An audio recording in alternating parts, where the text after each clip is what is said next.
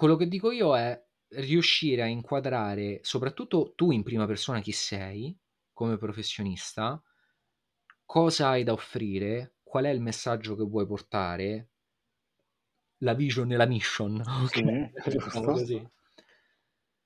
E poi dall'altra parte c'è un, un pubblico che potenzialmente è interessato a quello che tu offri. Eh, ti faccio un esempio eh, abbastanza pertinente con me. Io ho delle idee eh, dirette in campo tecnico per quanto riguarda l'allenamento coi pesi, quindi un settore abbastanza specifico.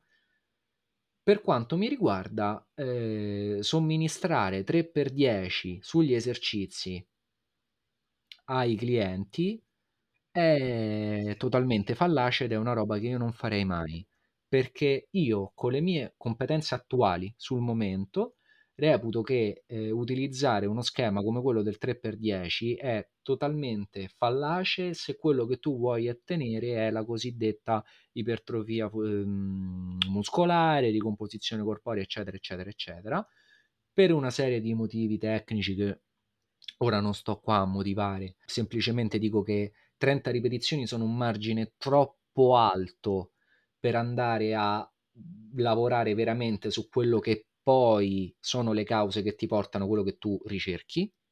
Questa è la mia posizione, chiaramente eh, va- vale per me. E quindi diciamo eh, cerco approcci differenti che non è detto funzionino per tutti, perché magari c'è quella persona che vuole fare proprio il 3x10 e gli dico guarda io non sono il professionista adatto a te. Ritorno un po' a quello che io dico sempre, è ogni professionista ha la clientela che si ritrova, la clientela ha il professionista che si merita. Ok? Ne parlammo con Enrica, Enrica non è d'accordo con questa cosa, la tua posizione in realtà non me la ricordo, poi magari la, cioè, mi rinfreschi la memoria. Una volta che tu ti sei inquadrato e provi a posizionarti, devi fare i conti con il fatto che non sei solo. E anche lì di nuovo c'è competizione con gli altri che si pongono nel tuo stesso settore, nella tua stessa nicchia. Quello che io dico sempre è che il forte lo devi fare con i forti. Cioè io non posso farmi il fenomeno e, e mettermi in competizione con gli spaccini del 3x10 quando poi in realtà ci, so che ci sono persone che la pensano come me, che fanno le cose che faccio io ma mille volte meglio, che sono mille volte più bravi di me e penso io dovrei mettermi in competizione con questi? N- non la reggerò mai. E ne faccio sia un discorso prettamente competitivo, cioè io a questi non li reggo, ai forti io non li reggo, perché sono io il primo che pensa che io ho ancora tanta strada da fare, ok? Perché a me di mettere l'asticella a livello 3x10 non mi interessa, il fare il forte coi deboli non mi interessa. Anche, altresì dico, lato cliente, perché uno dovrebbe venire da me? Capito quello che intendo? Sì. Allora, eh, secondo me lì... Cioè, non è che uno deve essere per forza l'eccellenza nel campo, ma più che altro, vabbè, termine abusatissimo, diciamo il riferimento, o, ehm, il faro a cui si girano delle persone, un gruppo di persone, su quel particolare argomento. Il punto è questo, man mano che si va, diciamo, a, avanti, come dici tu, a, a ripulire un po' quello che è il pubblico,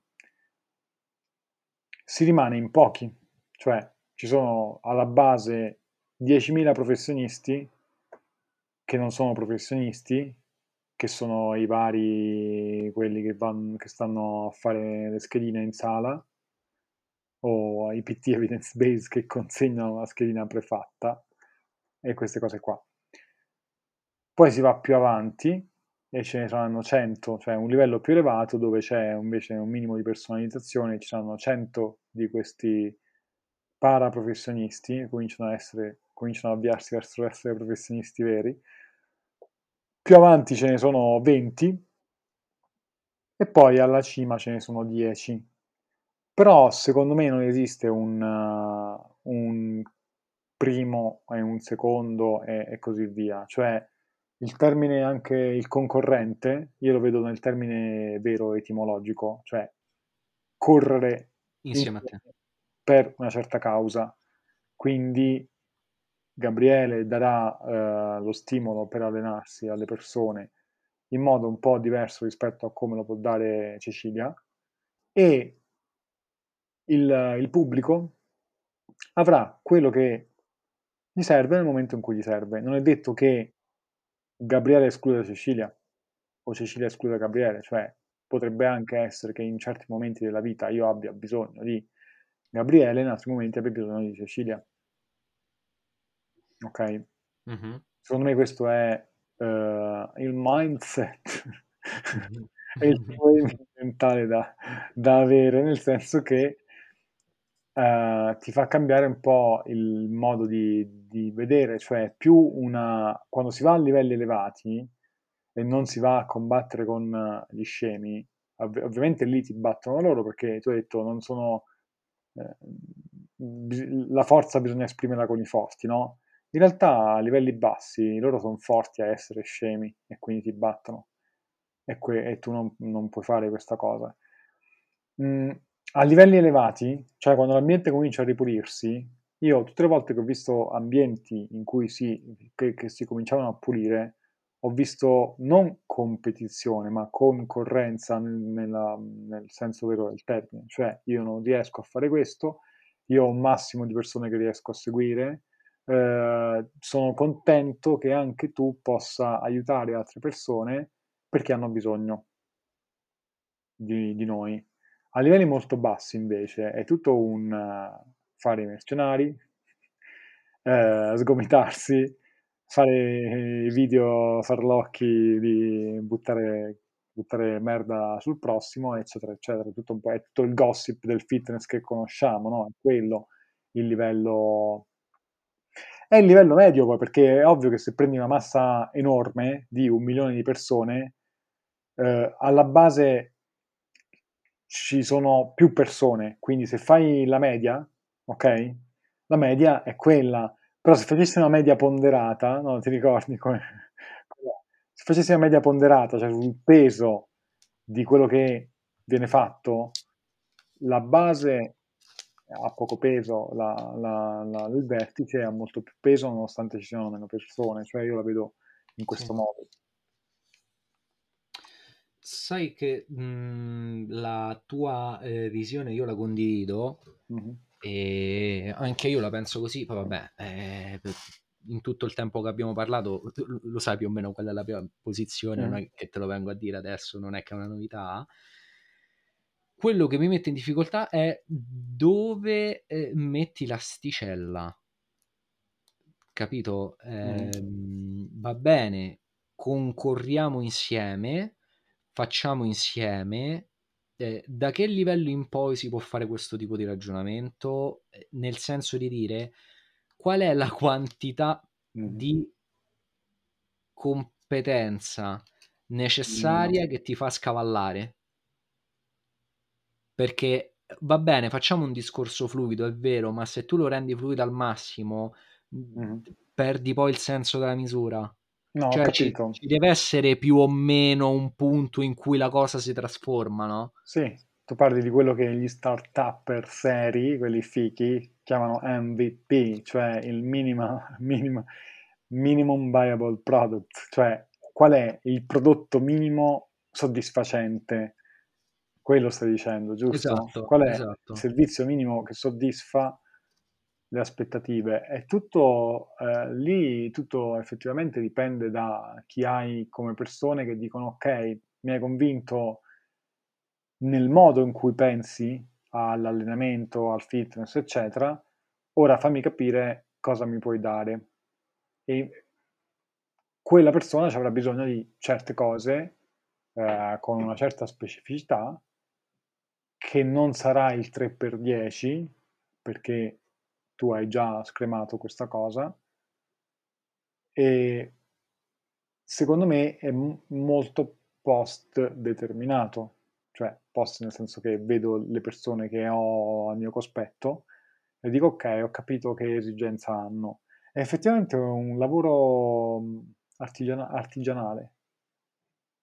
Non è prestabilibile, si può dire, prestabilibile, un, un MVP vero, cioè il minimo servizio erogabile che abbia una certa licenza, eh, ma lo puoi vedere dopo aver visto qualche persona. Come, esattamente come l'artigiano che è uno che fa scarpe a mano, dice vabbè la scarpa è questa, questa, questa, però effettivamente ora mi serve la... cioè il modello ce l'ho in testa, però finché non arriva la persona a dirmi la voglio in questo modo, non posso sapere cosa fargliela, quindi mi devo lasciare del, degli anelli aperti per metterci il tacco se quello vuole il tacco, metterci una suola piatta se quello vuole la suola piatta. Il lavoro che facciamo, che facciamo noi effettivamente non ha niente a che fare col PT evidence based, col nutrizionista tipo, col, ma anche con lo, col, non dico con lo psicologo, ma molti psicologi che lavorano mm, un po' anche loro hanno cominciato a lavorare un po' alla caso, mo, molti, eh? eh, un po' quasi con lo stampino e con modelli prefatti e con i videocorsi, no? per intenderci.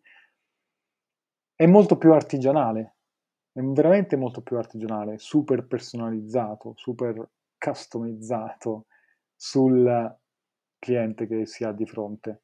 Perciò è difficile anche um, partire.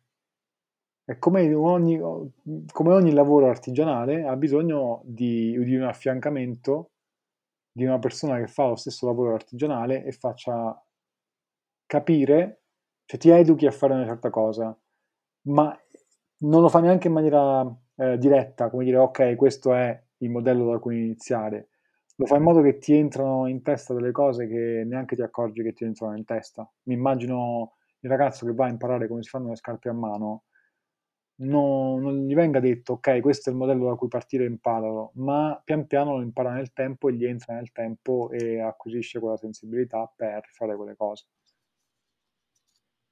Non so se ti ho, se ti ho abbassato il, il mood o... No, no. No, è che sto pensando che, come al solito, come al solito, conviene stare bassi, lavorare con i modelli prefatti, fregarsene. È super solito, conveniente, la voglia. Sì. Cioè, chiudiamo tutto qua, ciao. Sì. Sta, che... Vado a stampare le mie schede in 3x10. Proprio poco prima di fare la puntata, ora eh, questa persona non la posso nominare perché magari un giorno magari verrà a fare il podcast perché mi sembra molto interessante come, come personalità, come professionista. Ho visto un po' il suo sito, le cose che fa sui social, ho detto, e l'ho contattata perché ho detto, ah, che, che bello stile che hai. E lei ha risposto, eh sì, ma in realtà mi sono già rotta le scatole perché la gente non capisce, tra un po' metto, faccio un sito per, per scemi e metto a vendere le schedine.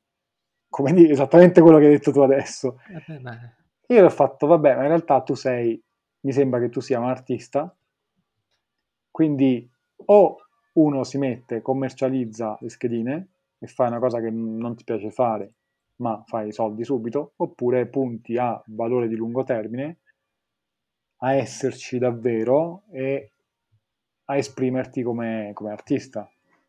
Poi ho concluso, tutti, moriremo tutti comunque, muore quello, muore anche quell'altro, cioè muore sia lo scemo che l'artista, però magari l'artista intanto si è espresso come voleva lui e un po' si è divertito, non lo so, poi magari, eh, come, dico, come ti dico a volte anche in privato, chi lo sa, magari hanno ragione loro, lo dico a volte, no? Questa frase eh sì. ormai è lì.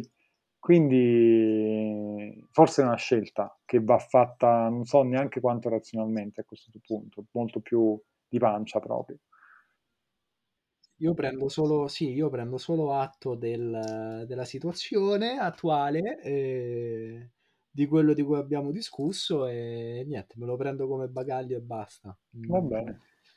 Perché sennò altrimenti ci girerei intorno e basta. E spero che insomma sia stato utile per chi ha ascoltato per anche chiarire un attimo sta situazione perché effettivamente non è, non è facile darsi poi un'inquadrata. Eh. Mm. Eh, quello che dicevamo anche in precedenza, cioè vedi anche qua, anche diciamo il lavoro poi ti entra dentro negli altri ambiti, no? Addirittura il lavoro è talmente tossico che anche il lavoro che non fai ti intossica. Vero. Vedi, quello che fanno gli altri Vero. ti, ti cambia. Niente, dai, eh, prossimo episodio. Ciao ciao.